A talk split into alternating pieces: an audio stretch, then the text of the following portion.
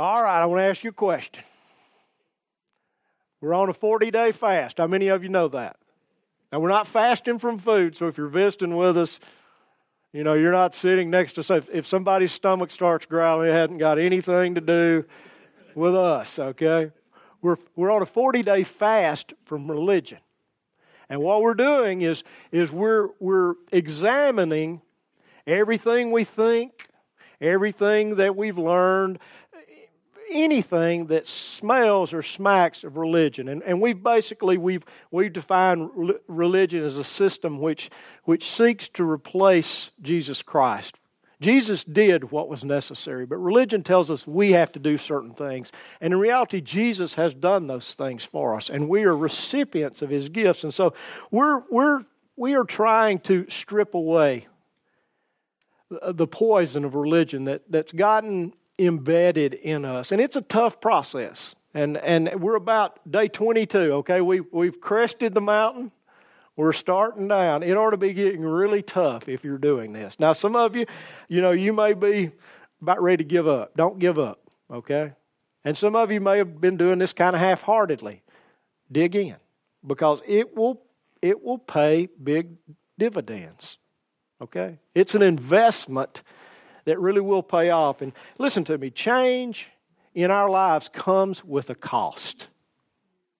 Nothing changes unless there's a cost. If we just do the same thing over and over and over and expect things to be different, you know what that's the definition of?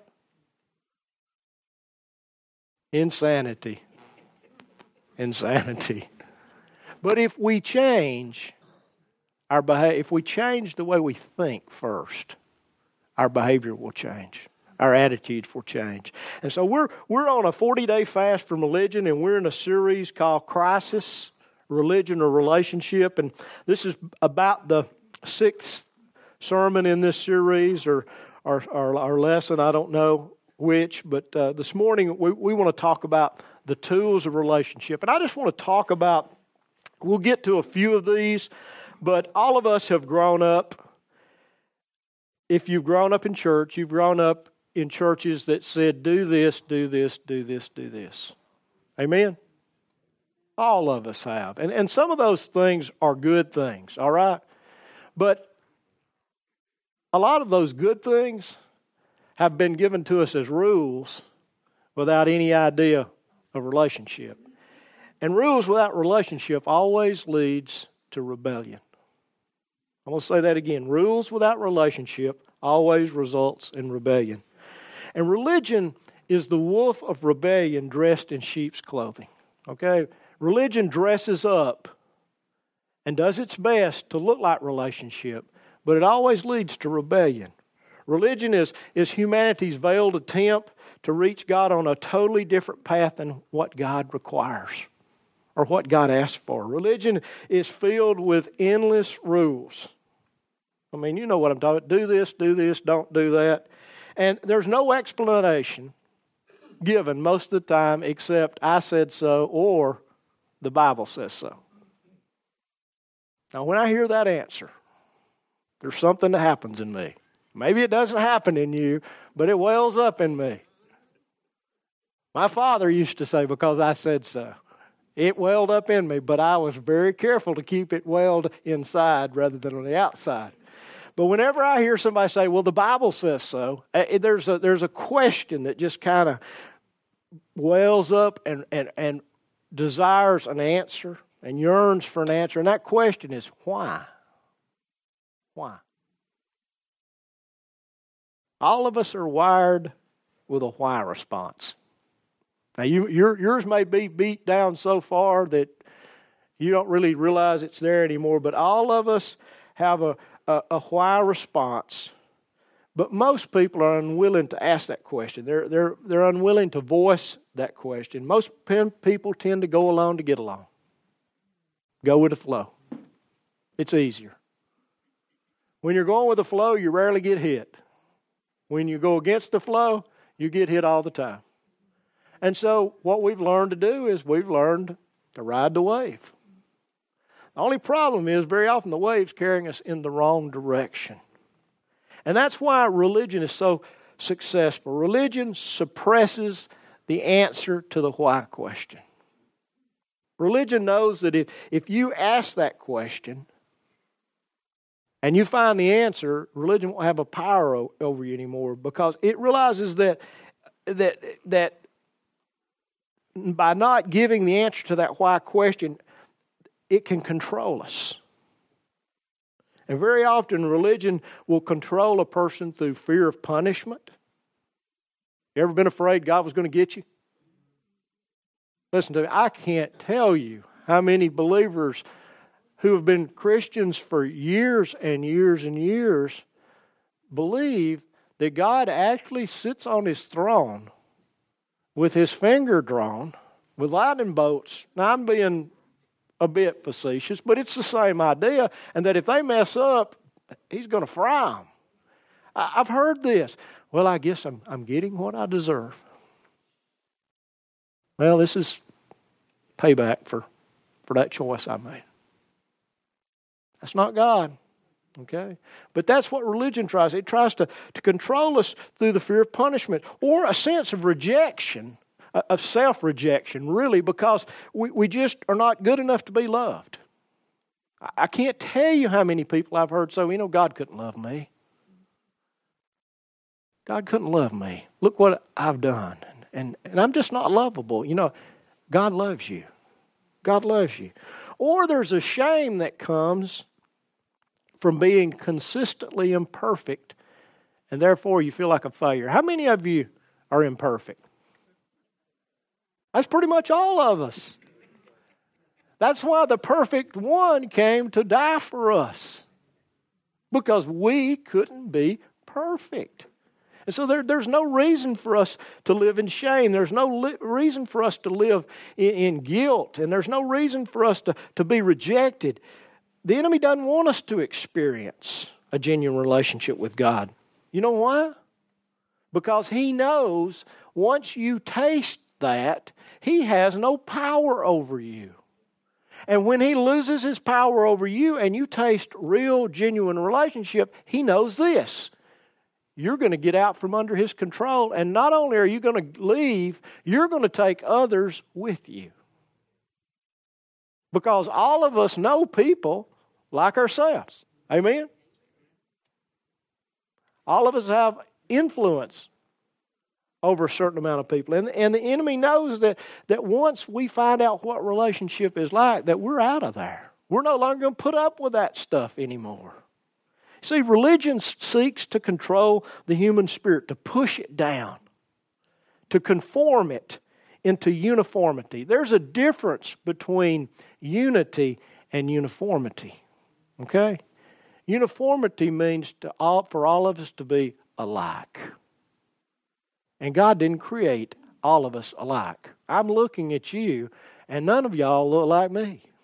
And some of y'all are silently thinking, Praise God, that's true. it's okay. We're all unique. Every one of us. We're all different. God made us different. He created us to be different. He created you so that your individuality could glorify Him. Think about that. Now, that doesn't give you excuses to be, you know, mean and ugly, but you can be different.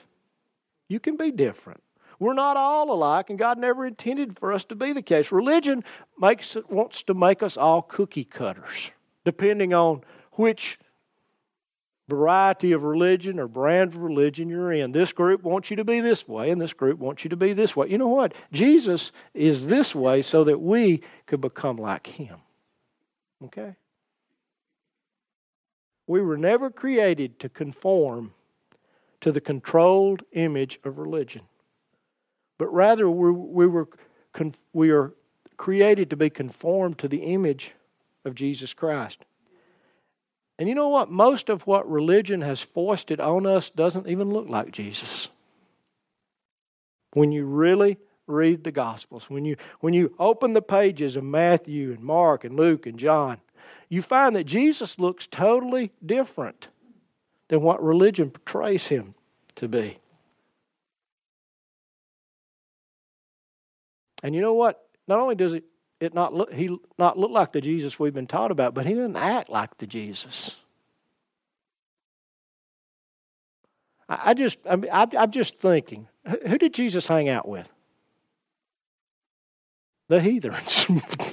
there you go. That, that's a good word. And you know what I was taught all my life? Stay away from the heathens. Okay? The first miracle Jesus did, you know what it was? Turn water to wine. He went to a party, to a wedding. And we think, oh, he went to a wedding. That's different. A wedding was a week long party. They drank the best wine first, and then when everybody was a little bit numbed out, they brought the word, the, the rest of it out. Okay, it was a party. And, and I could just go on and on. He hung out with, with prostitutes and he hung out with tax collectors and, and terrorists and, and, and, and people, fishermen. I didn't hear that one, but. And hunters and everything else and housewives. He hung out with those people. that and the liars, exactly. Oh, and and, and he, he he hung out with them. That's the people he was around. And those are the people we're told to stay away from. If we stay away from those people, we'll be by ourselves. It'll just be one liar by himself, or one thief by himself, or, or one whatever by himself. See, religion has, has painted a picture of Jesus that's not Jesus. Okay? It's not Jesus. We've been sold a, a bill of goods and most Christians are living in a state of confusion and resentment and rebellion because they are trying to keep a set of rules rather than exploring the essence of a relationship with Jesus instead of just asking why. Grow, when my daughter was growing up, I told her, I said, if you don't understand why I want you to do something, ask me why and I'll explain it to you. Now, every once in a while, there's just going to be some instances when I say do it, you just need to do it. And we'll talk about it later. And, and you'll understand by the tone of my voice. We need to understand why. And that's one of the things that, that as, as I begin to pursue Christ in my own personal relationship, He answered those questions for me. They were right here in the book. It wasn't because I say so, it's because of this and this and this. Let me be real clear at this moment because I don't want you to, to misunderstand me. God has given us some rules to live by. Okay? There are some rules. Genuine relationship, real relationship, has rules. Every relationship has certain rules, it has boundaries built into it. It's not freedom to do whatever you want at the expense of the other person. Now, those rules that, that God's given us are found in Scripture. Okay, they're there. But those rules don't make us holy. Okay, I want you to hear what I'm saying. The rules don't make us holy. The rules don't make us sinless. The rules don't make us more lovable to God or more acceptable to God. The rules keep us from destroying ourselves and destroying other people. The rules are to protect us from ourselves and from others. The rules define what sin is. We don't know what sin is unless we have a rule. Amen? I mean, that's what the Old Testament teaches. That's why God gave the law, so that people would understand what sin is. That's what, why Scripture calls the law a tutor, a teacher. It taught the people what sin was. The rules are to protect us and to protect others. And a society without rules is chaos, it's confusion. And God is not the God of confusion, He's the, the God of relationship.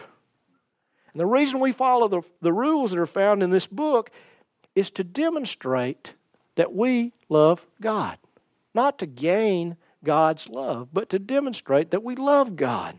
Jesus summed up all the rules into two, and they're just real simple, okay? I mean, he summed up all of, of I, am reading the Bible through, and every year I do that. And the first couple of months of the year, I'm in Genesis, which I love, Exodus, which I, I, I like a lot, Leviticus, which really pushes me, Numbers, which is kind of a, it depends on what part you're in, and then Deuteronomy is, is it's, it's like, it, it just, it's the same thing over again. And by the way, Deuteronomy is a sermon that Moses gave to rehash everything that God had taught him. But but I get I get I, I read those. I think, good gracious at all these things. Well, God gave those so that they would know what sin was. And Jesus summed up all those rules. He summed them up into two. And, and if you think about these, I mean, this this is the if the Ten Commandments are too tough for you. Here's two that sum up the Ten Commandments. It's found in Matthew chapter 22, verse 37 through 40. It's found in some other places in the gospel, but Jesus said this He said, You shall love the Lord your God with all your heart, with all your soul, with all your mind. That sounds like what? Relationship. That's the greatest and the foremost commandment. If you want to know what the you want to know what you need to do, love God. Then he said there's another one that's very similar. The second one is like this You shall love your neighbor as yourself. On these two commandments, on these two rules, depend the whole of the law and the prophets. The law and the prophets were, were the Old Testament scriptures. This is, this is the basis. If we just get these, if we boil it down, I, am kind of like this. Just don't tell me how to build the clock. Just, uh, just tell me what time it is. Okay, I, I, get lost in details. If if you send me an email and it's over two or three sentences long, I get lost in it. Okay, I just do. I'm just, just the way I am. I just want to know the basics. Jesus gives us the basics. Love God and love everybody else like you love yourself. Jesus answers the why question. His life answers the why question. His death on the cross answers the why question. Jesus came to restore the relationship I'm talking about so that the rules would make sense. You remember what I said in the beginning? Rules without relationship lead to rebellion. The children of Israel, over time, lost their relationship. They no longer sought to have a relationship with a living God, the God who had come to them and appeared to them on the mountain, the God who had spoken, the God whom they had seen his miracles in, the, in, the, in, in Egypt and in the desert. Over time, that relationship turned into religion. It turned into a set of rules that they kept. And rules without relationship leads to rebellion. And if you just read the Old Testament with a cursory eye, you see rebellion page after page after page. I can't wait till I get to 1st and 2nd Kings. Okay? Because, and so and so was a bad king, and so and so was a bad king, and he was wickeder than his father, and so and so was a good king. The good kings loved God, and they loved their people. The bad kings loved themselves. And so Jesus came to fulfill the rules. He didn't come to give us another set of rules. I love what, what Jesus said. He says, Do not think I came to abolish the law or the prophets. I didn't come to abolish, but to fulfill. That's Matthew chapter 5. That word fulfill there means to bring it to its intended meaning, to give it meaning to flesh it out. In other words, to present the definitive interpretation of the law. Jesus is the definitive interpretation of the whole of the Old Testament. You want to know what the Old Testament means? Look at Jesus. That's what he's saying. Look at me. I, I love, and I didn't write this passage down, but, but I love that passage where, where Jesus talks about he's talking to the Pharisees and he tells them, he says, you think the scriptures are God. Now, this is my own interpretation, but it's exactly what it means. He said, You think the scriptures are God.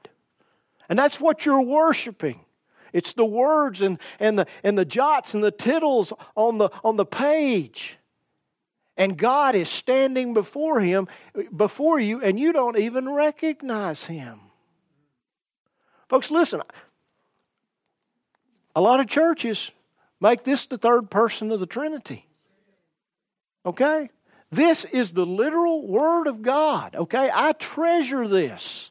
This is how we, we discover who God is. I believe that it's inerrant. I believe that it's inspired, that God breathed it. I believe that every word of it's true. All right? But this is not God. And this can never take the place of a relationship with God. This is a tool of relationship. We'll talk about that in just a few minutes. But what happens is we begin to worship what we can't see instead of what the words, the person this book describes.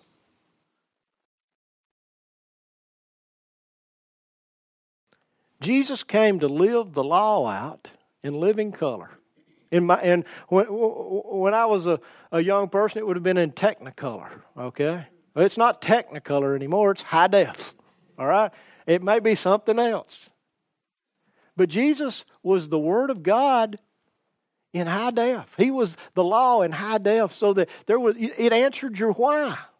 When somebody walked up to Jesus and interacted with Jesus, they left, if they were listening, with the answer to their why questions. They saw, they experienced the love of God, not the judgment of God, not the anger of God, but the love of God, the mercy of God, the grace of God. And if they didn't listen and they refused to accept it, they understood judgment. They just didn't know it because they acted that out. Jesus did not keep the rules. He didn't keep the law to gain God's love and favor. He kept them to demonstrate the depth of his love for God. I want to say that again. He, he didn't keep the law to gain God's love. He kept the law to demonstrate the depth of his love for God. He kept them because they demonstrated the depth of his relationship with God. He kept them because his greatest desire was to do the will of God. And in doing the will of God, he fulfilled the purpose that God had for his life. And folks, when we obey God, it just demonstrates that we love God. It doesn't make God love us anymore.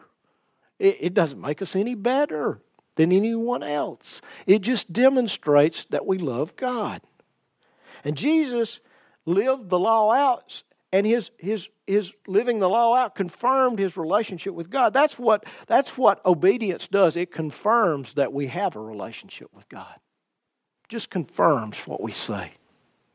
Our willingness to obey God confirms our relationship with God. Now, I want to look just for a few minutes this morning at a couple of tools. When, when I talk about tools of relationship, I'm talking about reading your Bible. Okay? I'm talking about praying. I'm talking about uh, witnessing. I'm talking about giving. I'm talking about serving. I'm talking about fasting. And if, if you're really, you know, into the tools, there, there, there's some more. There, there's spending quiet time with God, silence. There's, there's devotional aspects. That's what I'm talking about. But what has happened is the devil has taken those tools and he's made them measuring sticks in the church.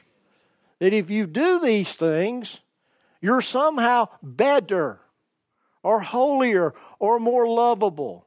And, and I just want to I just want to do away with that this morning and, and, and, and, and just get you to understand and help you to understand that's not why God gave them. When when I was a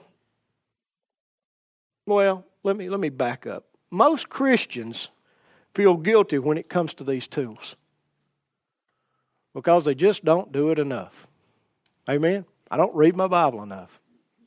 I don't pray enough. I don't serve enough. I don't witness enough. I don't, I don't, I don't, I don't. And every time we don't, our head drops. Instead of being in relationship, we become mired in religion.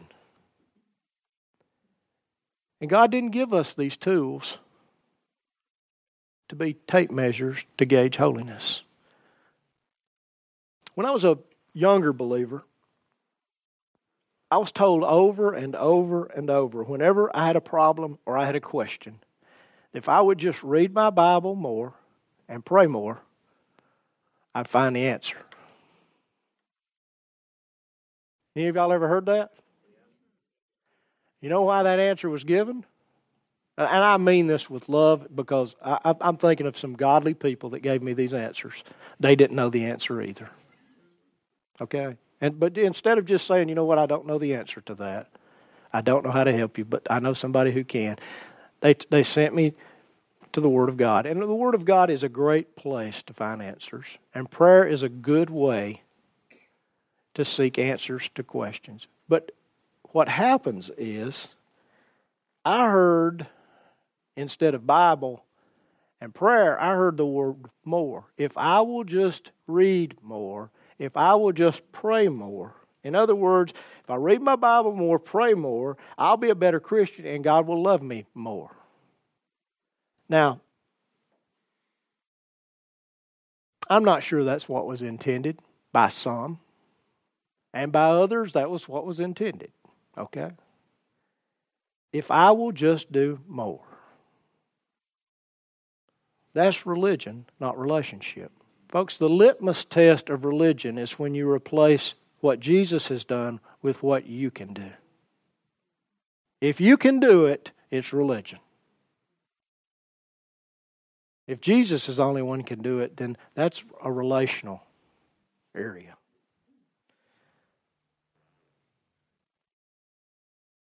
So, what about reading the Bible? What about it? God has given us the Word, His Word, to reveal His heart. Okay? Without the Word of God, yes, according to Scripture, we can know there is a God by just looking out here. Okay? Just by looking at our hands.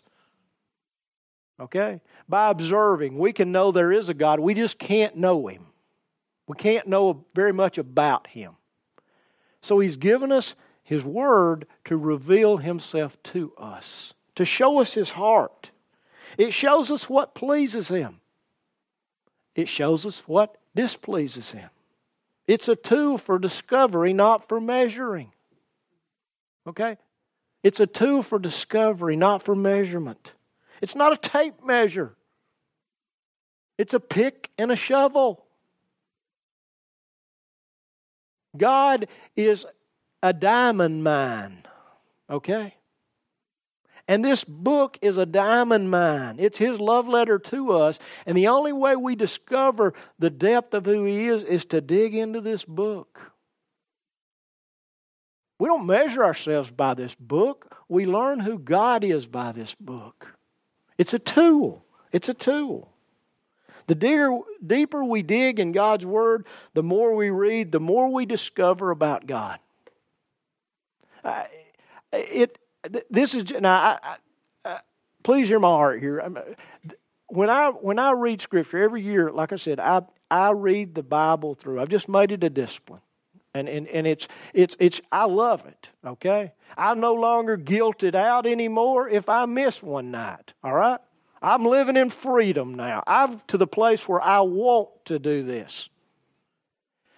But it amazes me that I can read a verse that I have read thousands of times and see something that I never saw before. I'm talking about go back to it and go, I must be in a different translation or something. No, it's always been there. I just didn't get it. It never clicked. I don't know if you're like that. Maybe I'm the only one like that. It's a, it's a diamond mine. Folks, the, de- the deeper we dig, the more we read, the more we discover about God, the deeper that relationship becomes. It's a love letter, it's not a list of do's and don'ts. Here's what it is it's revelation. It's God speaking to us, revealing His heart and His mind, showing us the depths of who He is. Revelation is unveiling, it's peeling the covers back to let us see something. It's disclosing something. God has revealed Himself to us through the book, through the Bible. This is not a book to be used as a stick. Okay? It wasn't made for you to beat yourself up with, and it certainly, listen to me, was not made to beat others up with. Okay? Here's the reality about sin and wickedness. When people are engaged in sin and wickedness, they know it. Scripture says God has placed something in us, a conscience. Now, there can get to a place where that conscience is seared, that it no longer cares, but it knows what it's doing. So we don't have to beat people to death with this book. Why would I take the love letter God sent me and use it as a stick on other people? It's, it's bread, it's life, it's water, it's whatever they need. But, folks, too often we use it to beat one another up. Different denominations beat on each other, and they all refer back to the book. Okay? They're really not referring back to the book, they're referring back to their own private interpretation of the book. Okay? Scripture is real clear. There's, there's one interpretation, it's God's. It's our job through relationship to figure out what that is. So, this is a treasure map that if we'll follow, it will lead us into infinite riches of relationship with God. I love what King David says. King David loved God's Word. Uh, he wrote a chapter in Scripture. Psalms 119. It's the longest chapter in the Bible. I mean, it's long. Okay? And he basically he talks about the word of God, the law of God. And over he says things like this in Psalm 119 verse 116. He says, Sustain me according to your word that I may live. Don't let me be ashamed. In other words, don't put to shame from my hope. In other words, Lord, here's I just simplify it. Feed me from your word so that I can live. Lord, you feed me. I want to live. In Psalms 119:41 he says this, "May your loving kindness also come to me, O Lord, your salvation according to your word." Psalm 119, 44 through 45. So I will keep your law continually forever and ever, and I will walk at liberty. That word liberty there means in a wide place. In other words, I'm not walking some narrow path, I'm walking in a wide place when I'm in the middle of your word. I can't fall, for I seek your precepts. Folks, the Bible should bring liberation and freedom, not shame and bondage. Okay? Now, God's word, if, if, if a person is in sin, creates guilt. Okay? But when I respond to the, the, the, that sense of guilt and repent, there shouldn't be any shame anymore. There shouldn't be any bondage anymore. Okay? So, so the Word of God is a tool. It's not the taskmaster, it's a tool to help us understand who God is. It's a love letter to build our relationship and to deepen our relationship. What about prayer? I don't. I, I would imagine there's not a person in this room that hadn't been told they needed to pray more. How much more? That's the. I'm sorry. I asked. That, that's just okay. Don't give me something that's just open ended. Give me a definitive answer because I think like that. Why should I pray more? Why should we even pray? Does prayer make us holy? Does it make us righteous or special in God's eyes? Religion says this: the better you, the longer you do it, the better you get. And the less you do it, well, that just demonstrates how dirty, stinking, rotten you really are. I mean, that's what religion tells you. Am I? I'm, I'm not telling y'all a lie, am I? I mean, you've, you've heard this. Folks, that's religion speaking, not God. We pray because prayer is a conversation with God. When we pray, we are talking to God. You can't have relationship if there's no conversation. You can't have a relationship with God. You can't have a relationship with another person. If all you do is talk, and that's what some people's prayer life is like, and you don't ever listen, you don't have a relationship with God. Okay? Because conversation is a two way dialogue. It's, it's you talk and God talks. Or, as a pastor I once had served with and served under said, you have one mouth, two ears. Figure it out.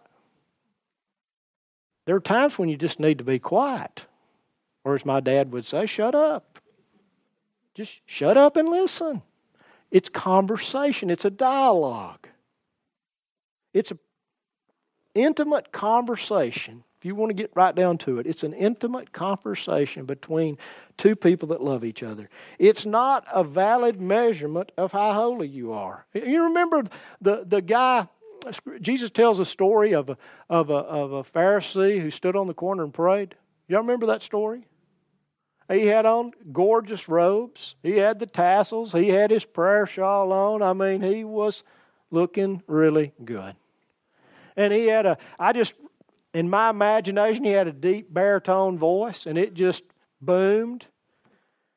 And he just prayed and prayed and prayed. If you'll read Scripture really closely, this is what it says. And he prayed to himself because God was not listening. Okay? And that's the way a lot of prayer is. We pray a lot, but we're praying to ourselves because we're not listening to God. Folks, the only holiness that we gain has been given to us through Jesus Christ. It's not how long or loud we pray, how long or, or how many hours we spend reading the Word. It's not how many people that we witness to or how many people that we've served. That doesn't make us holy. Jesus made us holy, He gave us that gift. He gave us righteousness. God accepts the righteousness of Jesus, not ours. If He accepted ours, Jesus would not have had to die on the cross. So stop worrying about the religious idea that you can somehow be righteous based on doing good things and not doing bad things. Now, having said that, because you love God and you want to demonstrate your love to God in a, in a, in a viable way, you do good things. You don't do bad things. Because why? I know what God likes, and I know what displeases Him. If I just did things that displeased Kathy day in and day out, she'd leave or run me off. Okay? I mean, that's just reality. If your spouse just did things, just did the things that irritate you all the time, at some point you would leave. We do things because we love God. And we don't do things that are wrong because we know it displeases Him. Prayer demonstrates our utter dependence on God. You know, when you say, God, I, I, I need this, or God, please heal this, or God, I, I need a job, it's just voicing what's reality, but it's also voicing your dependence. God, I can't do this on my own. I can't fix this. I don't know the answer to this. This is too overwhelming for me. I need your help here. You can try. You can try to fix it yourself, but you will never experience the blessing God has for you. Prayer is the daily conversation between two people who are doing life together. It's the conversation between two people who are walking together through life. Prayer is, is your opportunity to share your heart with God and to experience His heart for you. It's a relational tool. I love, I love to look at Jesus and, and to learn from Jesus. Jesus is, is, is a good teacher. In fact, He's the best teacher. Jesus used prayer continually. You read this all through the New Testament. This particular one came out of Luke chapter 6, verse 12. It says, It was about this time that he went off the mountain to pray. And he spent the whole night in prayer to God. He spent the whole night talking to God. Whenever Jesus had decisions to make, big decisions, he got away from everybody. but not just the big decisions. I love what Scripture says. Whatever I hear the Father saying, whatever I see the Father doing, that's what I do. In other words, I'm paying attention to God. I'm listening to Him all the time. Over and over, you find Jesus slipping away to talk with the Father. On the night before he's arrested, he goes to the Garden of Gethsemane. And he goes there to pray. And it was obviously a place that he used quite often when he was in, in Jerusalem, when he came for the festivals. And it says in Mark chapter 14, verse 35 through 36, and he went a little beyond them. He, went, he took his disciples with him. Then he took the three that were closest with him a little farther. And then he left them and went to a place by himself. There's a picture there for us, okay? Most of the prayer that you and I need to pray is not in a group, by ourselves. It's by ourselves. We have to get along with God to talk with God so that we can hear Him instead of everything else. And so Jesus, He leaves, He leaves part of His disciples here. He takes Peter, James, and John to here. He leaves them there, and then he goes to a place by himself. And it says this He went a little, little beyond them, and he fell to the ground and began to pray that if it were possible, the hour might pass by. And he was saying, Abba, Father, Daddy. That, that's what he's saying. That's the Hebrew essence of Abba. It's Daddy. All things are possible for you. Remove this cup from me, yet not what I will, but what you will. God, here's my need. And this is what I would like to, to happen. But if this is not what you want, I'm willing to do what you want. That's what he prayed, folks. And it was through prayer, it was through a conversation with God that Jesus received the direction that he needed, that he received the strength that he needed, that, that what he was about to go through, he got clarity of thought, and he also received the ability to persevere. If Jesus needed it, how much more do we need this tool? Now, I could go on and on and on. I could go on about service. When we serve others, we are serving Jesus. We are his hands and his feet. When, when we share the gospel, we're sharing the love story, okay, that we have with Jesus. We're not just sharing cold, hard facts. If your evangelism is not working, it may be because all you're sharing is facts. You need to share the Lord, not facts about the Lord. It needs to be the love story that you have with Him. Scripture is important, it brings life. But if there's no life in you, you're not going to get a lot of life out of here to share with somebody else. Giving. We don't give sacrificially.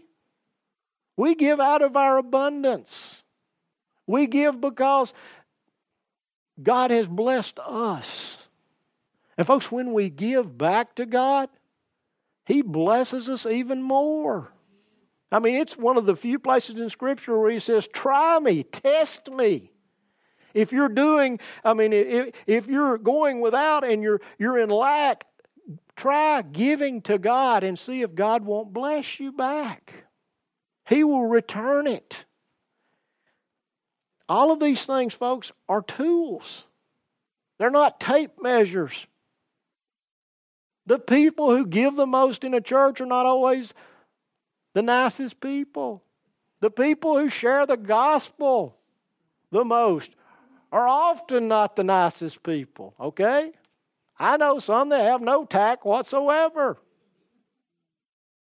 Okay, and I'm, I'm not being, you know, the, the people that spend all day reading the Bible are some of the meanest people I ever know, I've ever met. I've heard all kinds of things. The, the people who claim to be the fullest of the Holy Spirit bite your head off. Okay, I, that's just saying they've, they've, they've swallowed religion rather than relationship. Because relationship changes everything. And folks, these are tools. They're, each of these has its place in unlocking another aspect of God's goodness or God's grace or God's love or mercy. Not one of these things make us more acceptable to God. But obedience in these things seem to make God more accessible to us. Think about that for a minute.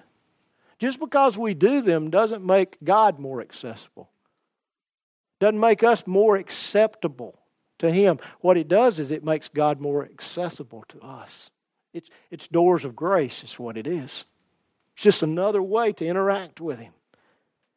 When you use the tools of relationship properly, God draws near.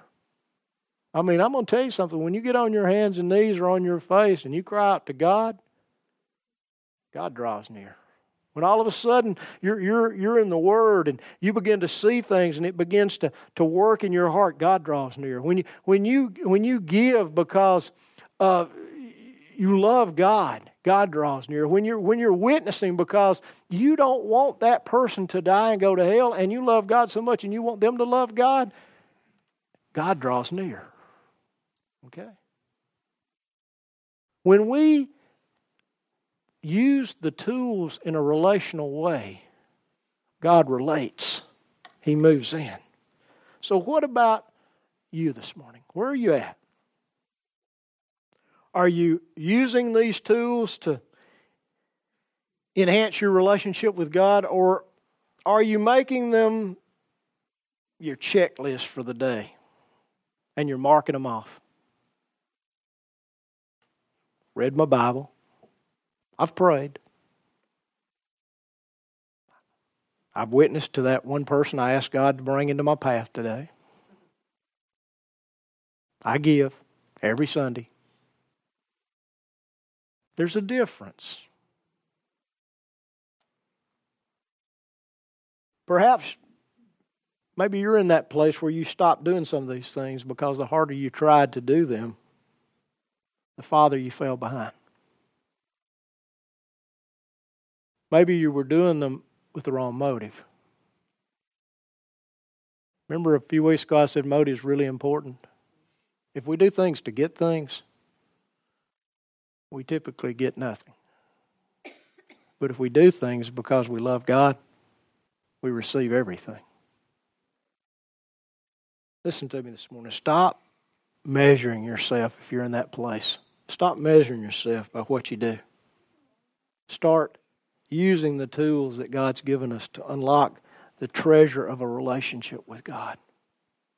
Because God has given us some tools for relationship. They answer the why question. God, why do I do this? Well, son, let me show you. Well, God, why do you do that? Well, son, let me show you. Daughter, let me let me take you on a walk, on a journey, and you'll understand this.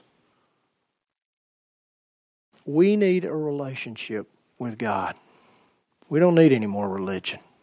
We're up to here with religion. Most of us are drowning in it. We need relationship. Folks, relationship is what attracts other people who don't know Jesus. They want what you've got. They don't want your religion. They don't want my religion. That's what repels people. They want Jesus. And when you have a relationship with Jesus, you act like Jesus. You smell like Jesus. You look like Jesus. Your words sound like Jesus. Your actions, you know, are what they would imagine Jesus would do. See, when two people live together in close proximity, they start to act like each other. Do you realize that? When Moses went up on the mountain with God and spent 40 days there, he was shining like a Christmas tree when he came down. Why? Because he had been in the glorious presence of God. These disciples, as rough as they were, they learned who Jesus was. And they began to act like Jesus acted. And when He sent His Holy Spirit and put Himself in them, Scripture says that they turned the world upside down. Why? Because people knew they had been with Jesus. That's what relationship does. That's why relationship is so important. It changes who we are and makes us more like Him. Let's pray. Father, this morning, for more information on Eagles Wing Church, visit our website at www.eagleswingchurch.org or on Facebook at facebook.com forward slash Eagleswing Church. Thanks for listening and have a blessed week.